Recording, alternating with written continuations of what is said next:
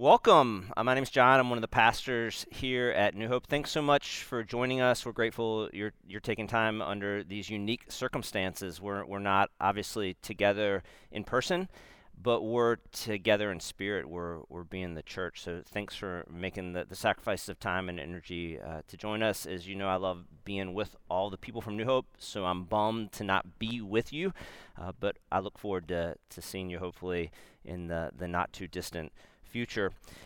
Today, we're hoping to create an experience for you like you're right here with us. And I've got some of our staff team here uh, listening to me today as, as the crowd. Thank you. I, I know you love them. I just want to thank them on behalf of the church and the elders. They've been unbelievably remarkable. We've been scurrying and working long hours uh, to try to adjust to continue to allow us to follow Jesus and share his love and, and serve you and, and serve the community. So I'm super grateful for them. Uh, keep all of us uh, in your prayers. It's been uh, a really unique week. That's an understatement, I think. And it would be really natural uh, for you to feel anxiety and worry, concern. I've certainly been carrying some of those things in my heart, and my family's been wrestling with those things as you watch the chaos unfold. One of the ways that I've dealt with that as a follower of Jesus is, is to pray. I would call you to prayer. And we have this great resource called the Psalter, the Psalms, that Jesus prayed out of. And almost instantaneously this week, uh, Psalm 46 came to mind, and I've posted it online a few times. I've I've read it to the staff a few times. I've been praying through it in my heart, and I just want to start by reading this psalm to you. God is our refuge and strength, an ever-present help in trouble. Therefore, we will not fear, though the earth give way and the mountains fall into the heart of the sea, though its waters roar and foam and the mountains quake with their surging. And then at the end of that psalm, it says this He says, be still and know that I am God. I will be exalted among the nations. I will be exalted in the earth. And then this is a tremendous promise. The Lord Almighty is with us. The God of Jacob is our fortress. I believe that deeply. I choose to believe that. I cling by faith to those words. They've carried me through some of these days. I also pray other psalms, and one of the other psalms that, it, that has come up for me is Psalm 13. It's a totally different flavor psalm. This is King David, and it opens with this how long, Lord, will you forget me forever? How long will you hide your face from me? And those are comp- both from our prayer book, both completely reasonable to pray. And that's a prayer that I've come to in my places. I've, if I've watched the news and gotten updates and seen the concern in the community and in the hearts of the people I love is, God, where are you? There's this pandemic. What's going on? Same question that, that Jesus asked and that tells us that it's totally warranted. We're in the the fourth week of a series that w- we've been calling Last Words. And this is a series meant to carry us through the season of Lent, to take us up to the celebration of Easter. And we're looking at the seven last words or the last phrases uh, from the mouth of Jesus as he hangs from the cross. The first week we looked at his uh, words of mercy Father, forgive them, for they know not what they do. Second week were words of grace. He turns to this criminal who has no righteousness in and of himself and says, Today, because you've looked to me, today you will be with me in paradise. And then last week we looked at his words of compassion uh, that God uh, is able to, to feel for us and enter our suffering, and that led to, to action. And he looks at his mom, who's right, right there in front of him, and sees her suffering and sees her pain.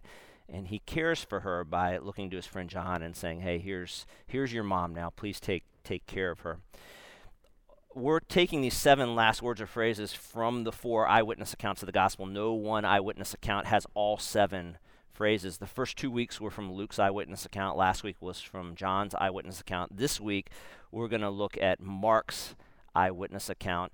And this word, this phrase that we're going to look at today, is the only phrase that Mark rec- records Jesus saying, and I think that that's important. So uh, if you've got your Bibles, hopefully you do, turn with me to Mark uh, 15.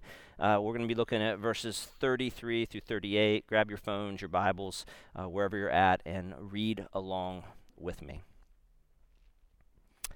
At noon, darkness came over the whole land until three in the afternoon, and at three in the afternoon, Jesus cried out in a loud voice, Eloi, Eloi, Lama sabachthani, which means, My God, my God, why have you forsaken me? When some of those standing near heard this, they said, Listen, he's, he's calling Elijah. Someone ran and filled a sponge with wine vinegar, put it on a staff, and offered it to Jesus to drink. Now leave him alone. Let's see if Elijah comes to take him down, he said. And with a loud cry, Jesus breathed his last. The curtain of the temple was torn in two from the top to the bottom, and when the centurion who stood there in front of Jesus saw how he died, he said, Surely this was the Son of God. This is the word of the Lord. Mark tells us that, that at noon, darkness came over the entire land. Our first three phrases that Jesus said were in the period from 9 to noon. Now, in the gospel eyewitness account, we enter this, this three hours of silence from noon to 3 when darkness covered the land. And we don't really know what this was. Some have said maybe it's an eclipse, and it couldn't have been an eclipse. No eclipse lasts for three hours. It was Passover, there was a full moon. It's scientifically impossible for an eclipse to happen during a full moon. This was a supernatural event. And it's interesting to note that darkness came before the very first Passover in Egypt. Darkness is now coming before the, the final Passover. Darkness preceded the original creation, and darkness accompanies the new creation in Jesus. Jesus shel- uh, shouts out this phrase, uh, Eloi, Eloi, uh, lama sabachthani, and it means, "My God, my God, why have you forsaken me?" It's it's it's Aramaic, and it's interesting that Mark quotes the exact Aramaic. It's what the original listeners would have heard from the cross, and then he translates into Greek the words, "My God, my God, why have you forsaken me?" Interesting. Did did God forsake His Son on the cross? Did God turn His face away from Jesus? A haunting and significant question. Mark says that Jesus cried out in a loud voice. This Greek word cried out, it's used only one other time in Mark, interestingly enough, and it's at the very, very beginning of his gospel where John the Baptist cries out in the wilderness, Make way for, for the coming Messiah, make straight the paths for the coming Messiah. So there's a connection point that, that Mark is making between the Messiah and what Jesus is crying out from the cross My God, my God, why have you forsaken me. People misheard him that were standing there. They thought that he was calling out for Elijah, which is totally understandable. The rabbis, the Jewish people at this time, looked to Elijah as kind of the patron saint of lost causes. And if anyone appeared to be a lost cause at this point, it was Jesus. So the people that were there misheard the Aramaic phrase that he said and thought that he was calling for Elijah. Someone came and gave him a little wine on a sponge. And then someone in sarcasm says, Let's see if Elijah really comes. They're continuing to mock Jesus. And then Mark tells us that Jesus breathed his last breath, that his breath leaves him. And this affirms what we talked about a few weeks ago that most people on the cross that are being crucified, they, they die of asphyxiation because you got to keep pushing yourself up to breathe again and again. And in time, you no longer have the strength to do so. And that confirms that Jesus passed away uh, from asphyxiation. We know from the other gospel accounts that this was not his last words. It's the his last words that Mark records, but they weren't his last words. We have three more weeks in the series to explore those. But it's very purposeful and intentional as the Spirit led Mark to write his gospel. And this was true for Matthew as well. These were Matthew's only and last words of Jesus. That they chose these words to be his final words. Why? Is, is Mark suggesting, are Jesus' words suggesting that God the Father abandoned his Son on the cross? Did God the Father turn away from his Son during his darkest hour? This question has been much discussed and debated throughout 2,000 years of church history, and much is at stake in how we answer it.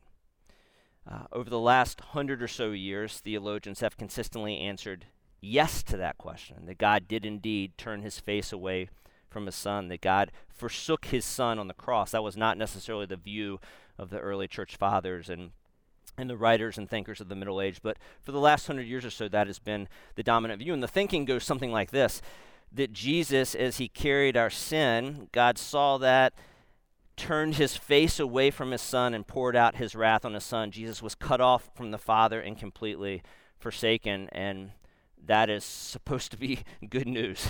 it doesn't sound like good news. And maybe we've heard this for so long in our ears and our hearts that we don't even think about the ramifications. But it's interesting that the people outside of our faith that are asking provocative questions about Christianity and pressing in and asking, it sounds really bizarre to them. Atheist thinkers such as Richard Dawkins hear that thinking that God forsook his son, that, that God poured out his wrath on his son and abandoned him on the cross, and accuse God as being a divine child abuser. I heard a story recently of, of, of horrific child abuse. It was a, a young girl in Minnesota, and her family was abusive towards her. And in one instance, to punish her, they locked her outside in the dead of winter. And sadly and horrifically, she, she died. Is that what is that what's happening here on the cross? That God the Father is locking out his son and abandoning his son and leaving his son out there to die completely alone. Well, if we play that out, it's it can be deeply troubling for those of us who follow Jesus and look to the same God. What happens when, when we sin? What happens when, when we run away? Is God going to bail on us? Is God going to abandon? These are the questions that are at stake as we explore Jesus' last words. Did God forsake Jesus on the cross? How we answer that question can lead to heresy. And heresy is a term that just means something apart from or something outside of the core beliefs that followers of Jesus have always had from the first century on. How we answer that question, did God forsake Jesus, can lead to pictures of God and caricatures of God that can be grotesque and tragic. But I also think how we answer that question can lead to hope. And I think as we explore what Jesus was doing, what Mark was doing, and quoting Jesus, that we will find hope today, but you'll need to stay with me. Most Sundays, I, I like to stay at about 30,000 feet. I don't try to get too far into the weeds and get too theologically nerdy. But for just a minute here, a couple minutes, I need to get nerdy. Um, Mark is taking us into deep waters. He's forcing us to think more deeply about what is going on and who God is and who we are. So uh, have patience with me. Uh, you're going to have to put on and maybe just physically do this at home if you need to, your theological thinking caps. And kids, if you're with your parents, put on that theological thinking cap. We're going to get nerdy for, for just a second or two. I want to talk about two theological ideas that have always been core to the way of Jesus they're, they're all over Scripture from the first century on. Christians have held these two beliefs to be core. And so, however, we answer the question, did God forsake his son, have to fall within the parameters of these ideas. The first is the Trinity. Maybe if you've hung, around in church or grown up in church, you've heard that term. Uh, did God forsake Jesus on the cross? How we answer this has to align with our idea of the Trinity that is throughout Scripture and always held by followers of Jesus. The Trinity is, is simple in how we state it, it's very complex in how we might understand and how it plays out. The Trinity, the idea of the Trinity is that there is one God and three persons in the Godhead, that there's a triune God. That God is three distinct persons God the Father, God the Son, God the Holy Spirit, but they're all God. So they're distinct persons, but they're of one essence. That's the idea of the Trinity. It's mysterious, it's difficult to understand, and I guess I'm okay with that because we're finite, God's infinite, and if I were to be able to fully understand and articulate who God was, I think I'd probably be more troubled. So there's going to be um, some mystery there. Did God forsake his son on the cross? How we answer it has to fall within the parameters of our understanding of the Trinity. The second phrase, maybe you haven't heard, it's not as maybe common to be talked about in church. It's another kind of nerdy but really important theological idea. It's called the hypostatic union. It's kind of a weird term. It comes from the Greek word hypostasis, and that Greek word means substance. And this idea, again, simple to state, difficult to comprehend. There's some mystery around it, but it's the idea that Jesus, the, the, the third person of the Godhead, Jesus was fully human and fully God, both at the same time. So Jesus kind of had these two distinct natures that he was fully God and fully human, divine and human. But that word, hypostasis in the Greek, substance, he was on one substance. We can't subdivide Jesus. He was both at the same time, fully. Uh, pretty much any major heresy throughout church history, if you've studied any of those, revolves around trying to mess with this idea some way and, and come at it in the wrong way. So, did God forsake Jesus on the cross? Has to fall within our, uh, our understanding of, of both the Trinity and the hypostatic union. Now, you'll see on your live Facebook feed, there's a little link to take a quiz now on what I just talked about. So, we can pause. I'm just totally kidding. no quiz. And I know that it can be it can be heady, it can be uh, difficult to understand. I'm not up here trying to impress anybody with big theological concepts. It's really important. Mark is pressing us into this territory, and I hope it will make sense as we get into it. So, what is Mark trying to say? And, and how we answer this question did God forsake Jesus on the cross, I think we have to come back to the text. And we've done an entire Bible series here at New Hope. We've tried to arm you with tools to go with the text in the right way. And I think if we go with the text in the right way, we understand what Mark is doing through the Holy Spirit, then this answer will become more and more clear. Remember the phrase we use all the time the Bible wasn't written to us, but it is for us. So, what would Mark's original readers have thought when they heard uh, Jesus say, My God, my God, why have you forsaken me? I want to explore that question. I think this will become more clear. It's interesting that the people at the foot of the cross, they misheard Jesus. When he said, My God, my God, why have you forsaken? They misheard him, and I think, especially in the last hundred years, we have misheard Jesus and what he's saying. I think both Mark and Jesus, if we leaned in really close and we listened to what they were trying to say, they would say, it would be saying, read Psalm 22. I think that's what they would say. Psalm 22 is the key that unlocks the mystery of why Jesus said, My God, my God, why have you forsaken me?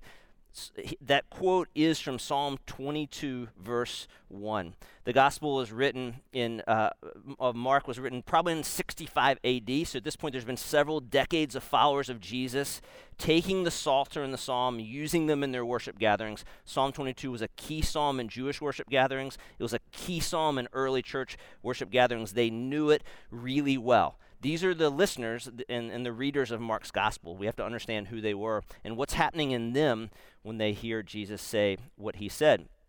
We must understand that Mark 15, our passage, the backdrop of that, and the backdrop of Mark's passion narrative, and passion narratives are the places in each of the four Gospels, basically from the Garden of Gethsemane through the crucifixion, that they tell that story. Mark's passion narrative is entirely shaped by Psalm 22. Here's a couple instances that we can see that to prove that. Mark 15, 24, they divided up Jesus' clothes, and that's from Psalm 22, 18. Mark 15, 27, Jesus surrounded by criminals. That's from Psalm 22, 16. Mark 15, 29 and 32, they insulted and shook their heads at Jesus. That's from Psalm 22, 6 and 7. Mark 15, 30 and 31, they challenged Jesus to save himself. That's right from Psalm 22, 8. Mark 15, 34, Jesus cries out in forsakenness. That's the verse we're considering. And again, that's right from Psalm 22, 1. Some scholars have done in depth work to show how Mark really shapes his entire passion narrative all the way through the resurrection on the ebb and flow of King David's words in Psalm 22.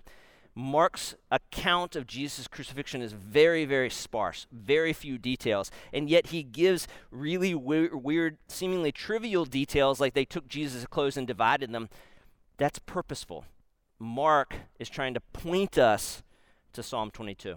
Our Bible Project friend, Dr. Tim Mackie, who's been at New Hope a few times, he's introduced us to this idea of the hyperlink. And if you're on any kind of website, the hyperlink's that, that blue underline thing that you click on, and the hyperlink then takes you to another place. And this is how the Jewish people and the early Christians understood God's word. When they clicked on Jesus' words, My God, my God, why have you forsaken me? They would have gone right to Psalm 22 instantaneously because they knew it that well. They knew that's what Mark was doing, they knew that's what Jesus was doing they didn't have Bibles in front of them necessarily. They wouldn't have been turning. I would encourage you to turn right now to Psalm 22. But they didn't really need to because they had Psalm 22 memorized. It was that deeply woven into their communities and how they understood Scripture. There's, a, there's a, a, a way that the Jewish people would approach Scripture and quote Scripture. It's called uh, metaleptically. That's another really big word. All that means is quoting the first line of a piece of scripture and that's suggesting the whole rest of the piece of scripture. This was a regular practice, and I think that's very much what is going on here. In Jewish and Christian, early Christian worship gatherings, it was also common, common for them to use what we would refer to as call and response. So the worship leader, the person reading scripture, would sing out, and a lot of times they were singing the Psalms. They'd sing out the first line, and then the rest of people would then would respond back, and then the leader would sing another line, and they'd respond back and be going back and forth and back and forth. What's an example for us? So you can participate at home now, and our massive crowd here can participate as well if they want. so this is a well-known song. I think you'll you'll know it at church. But if I was up here and I started with this phrase, and then I want you at home to participate and do this with me. If I was like, "Amazing Grace, how sweet the sound."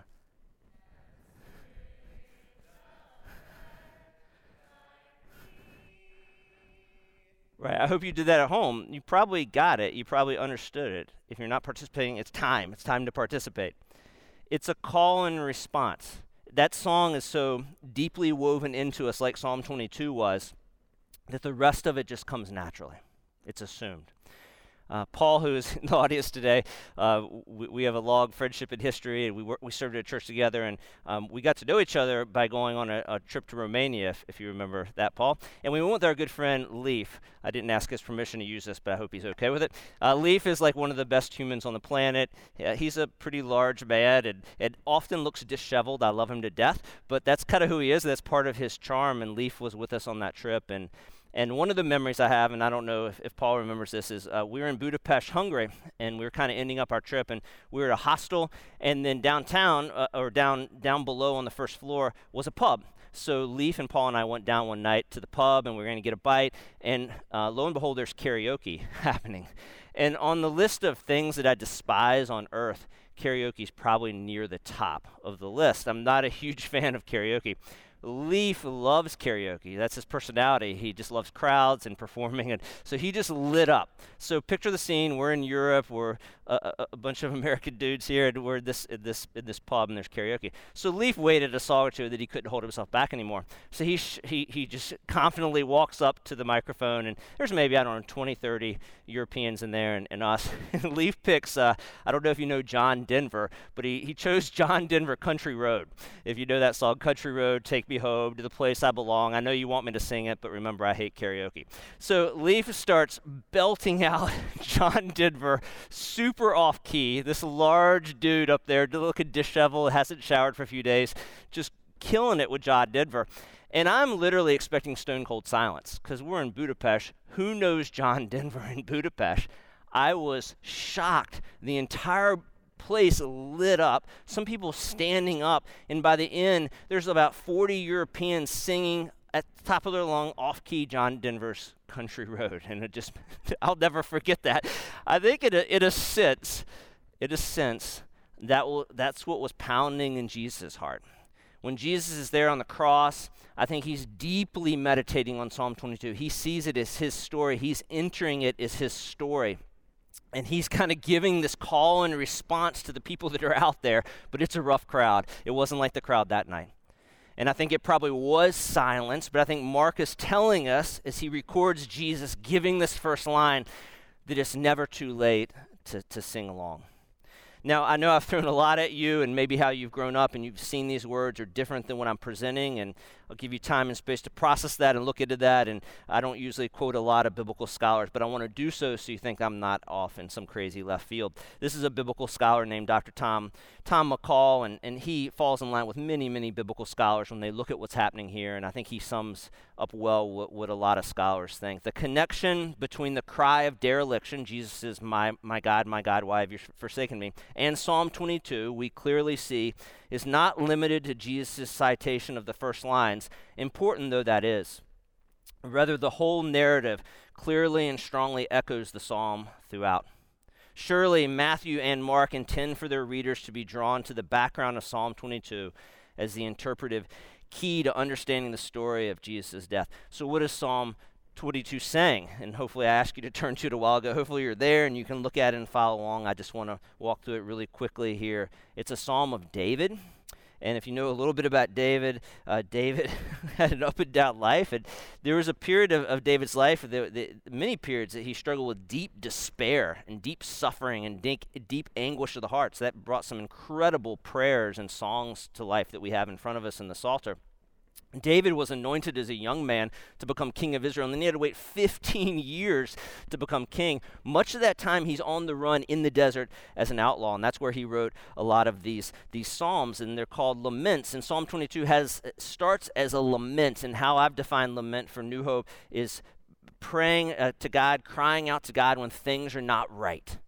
Uh, they're there in our Psalter. We're meant to pray them. And there's a lot going on in our world right now that's not right.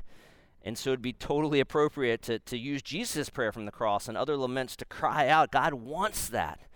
And it's not, it's not a lack of faith when we lament. It, it's actually showing faith in a God that hears us and, and we, we, we trust that he'll do something. So David's, David's starting Psalm 22 with this cry of lament. Maybe he's in the desert, maybe he's on the run, and it's not right. He hasn't done anything to deserve that, and he's crying out to God.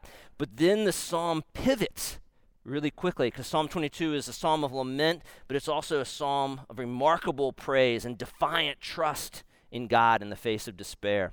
And David says this uh, Yet you are enthroned as the Holy One. You are the one Israel praises. In you, our ancestors put their trust. They trusted and you delivered them. To you, they cried out and were saved. And you, they trusted and were not put to shame. So it, it dramatically shifts, it, it pivots.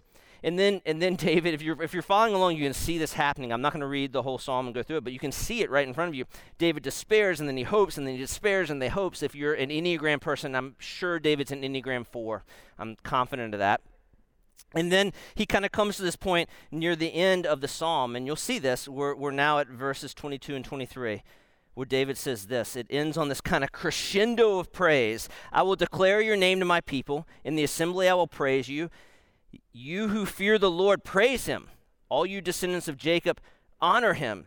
Revere him, all you descendants of Israel. Psalm 22 is not about being forsaken. It's a psalm about staring in the face of despair and choosing to trust the God who never forsakes us. Did God forsake David? Did God turn his face from David? Well, let's let David speak for himself in Psalm 22 24. And this was absolutely in Jesus' mind. David says this For he has not despised or scorned the suffering of the afflicted one. He has not hidden his face from him. Let me repeat that. He has not hidden his face from him, but he has listened to his cry for help. The Jewish Psalter has 150 songs and prayers in it. Why did Jesus on the cross choose this psalm? He could have chosen 149 other psalms. Why is Jesus singing Psalm 22? He's singing it because it's his story. He's entering into it, and he's, he's telling all those watching him that day. He's telling all of us down through the ages that are seeing his cry and, and inviting us to Psalm 22 that today you're witnessing Psalm 22 it, it, it marks what he did. His clothes were ripped off and divided. He, he was surrounded by criminals. He was insulted and ridiculed.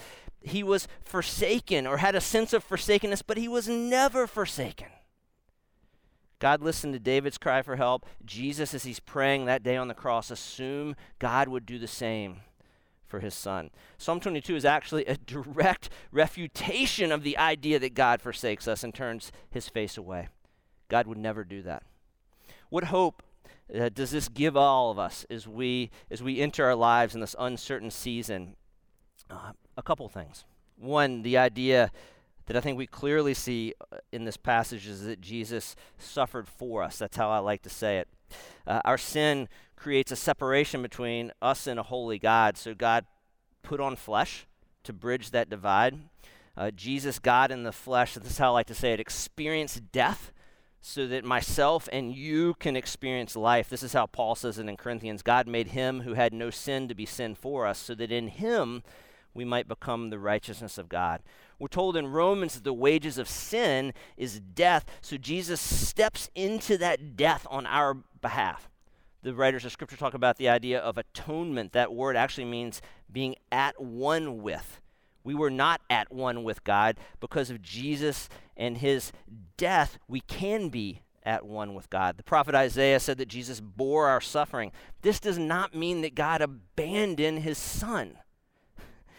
God the Father gave God the Son over to death so that we might experience life.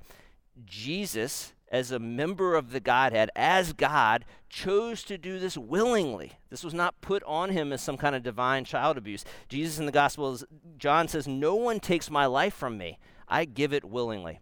The triune God, Father, Son, Holy Spirit, one God, made this choice together.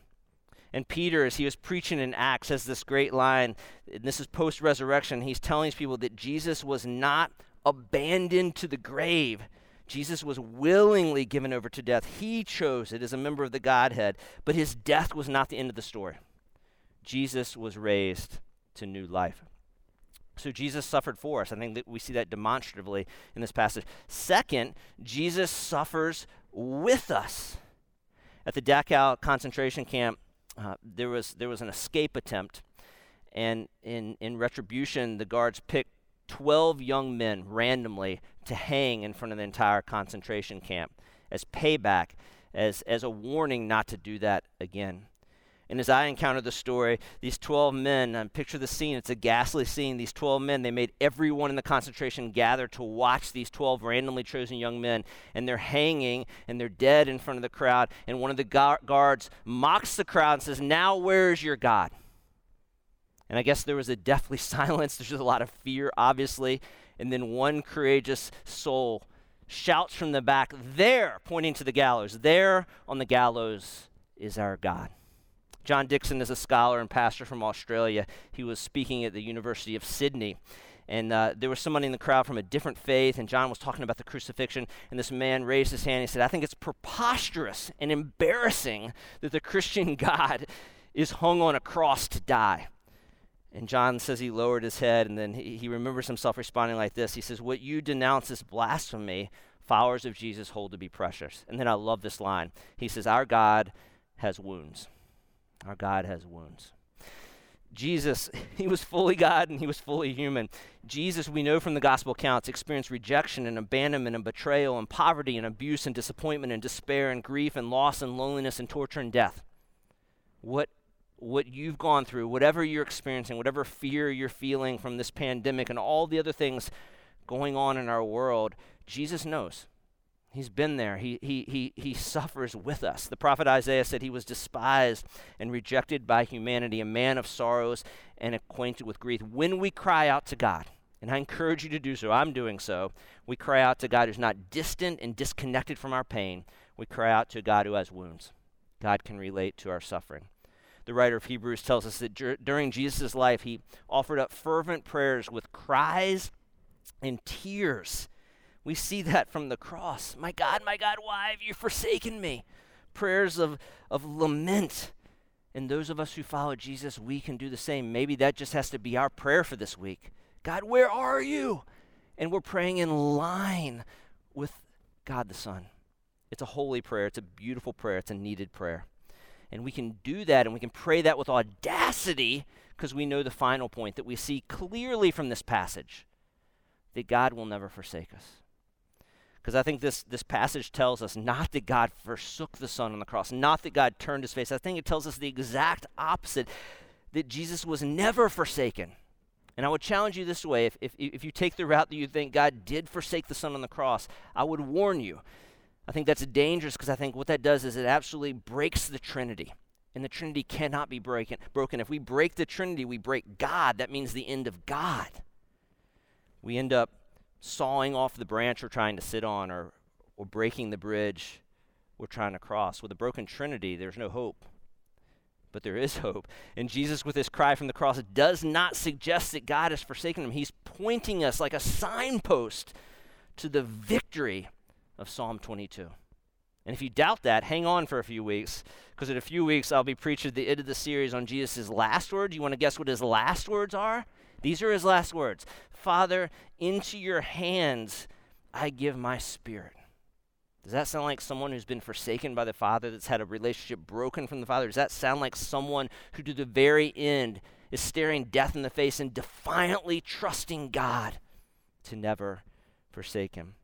Mark 15 is not an instance of divine tri- child abuse. It's an example of the triune God giving God the Son over to death, an act of self giving love for my sins and your sins, and raising that Son to, to life so that life may be offered to me and life may be offered to you. It's about a God who never forsakes the Son and never forsakes us. And we see this in how Mark ends his passage. He doesn't quote Jesus anymore, but he gives us these remarkable things that happen once Jesus breathes his last breath. And one is that the temple veil split, Mark tells us from top to bottom. What a random thing to include, but it's very, very purposeful. This temple veil, Josephus tells us, was Babylonian tapestry. It was 80 feet high, several inches thick, and it cordoned off the Holy of Holies where God's presence was. No one could go in there except for the high priest once a year, and he had to do that with a lot of fear and trembling because he's in the presence of the Almighty God. The minute Jesus breathed his last breath, that, that that veil split like wet tissue paper. It's gone. And Mark's telling us in dramatic and narrative form that any barriers between us and God, any God that you would ever think would turn his face away from you, they're forever gone. He would have never done that anyway, but they're gone. He's removed. God's on full display. That invitation for all of us to enter into true life is given freely. So whatever whatever you feel like separates you from God, God will never forsake you. God comes after you. God removes those barriers. Whatever is rattling around in your heart, whatever fear and trembling, whatever you're going through that you don't think you can tell God about or other, that will not separate you. God will never, ever forsake us. That's the power of this passage. Many of us uh, this week may choose, and some days I do, some days I don't. You may choose to use as your prayer Psalm 22 1, and that's absolutely okay and warranted and holy and beautiful and of God. You may choose this week when you see everything going on and you're faced with that your own anxiety and fear. You may choose to say, "My God, my God, where are you?" And that's okay.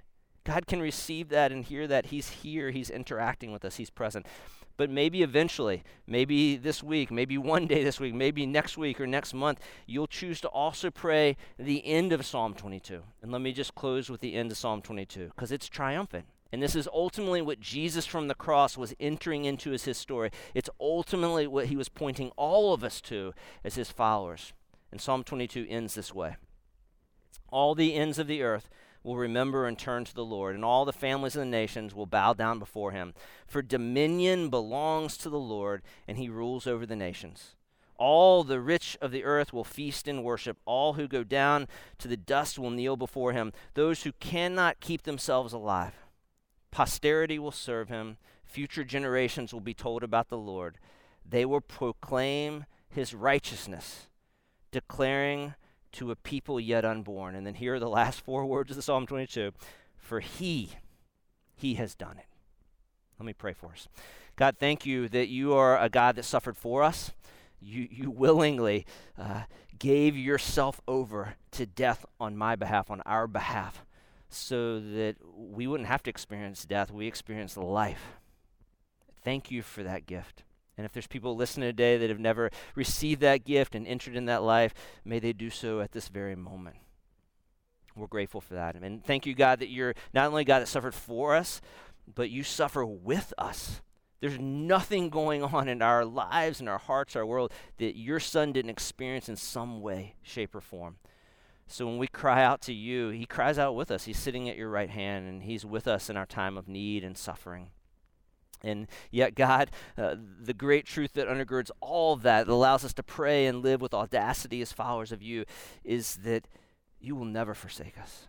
You'll, you'll come to the ends of the earth. You'll do anything to find us. You've removed every barrier and you invite us into true life, so we're not alone. And in this season uh, of such uncertainty, of, of such seeming chaos, we anchor down to that truth as we walk with you triumphantly through what, what's coming ahead, God. And thank you. Thank you for this community. Thank you that we could gather with this technology. What, a, what an odd and yet interesting and great time to live in that we have this kind of opportunity to gather as a community. Hold us together in you, Father.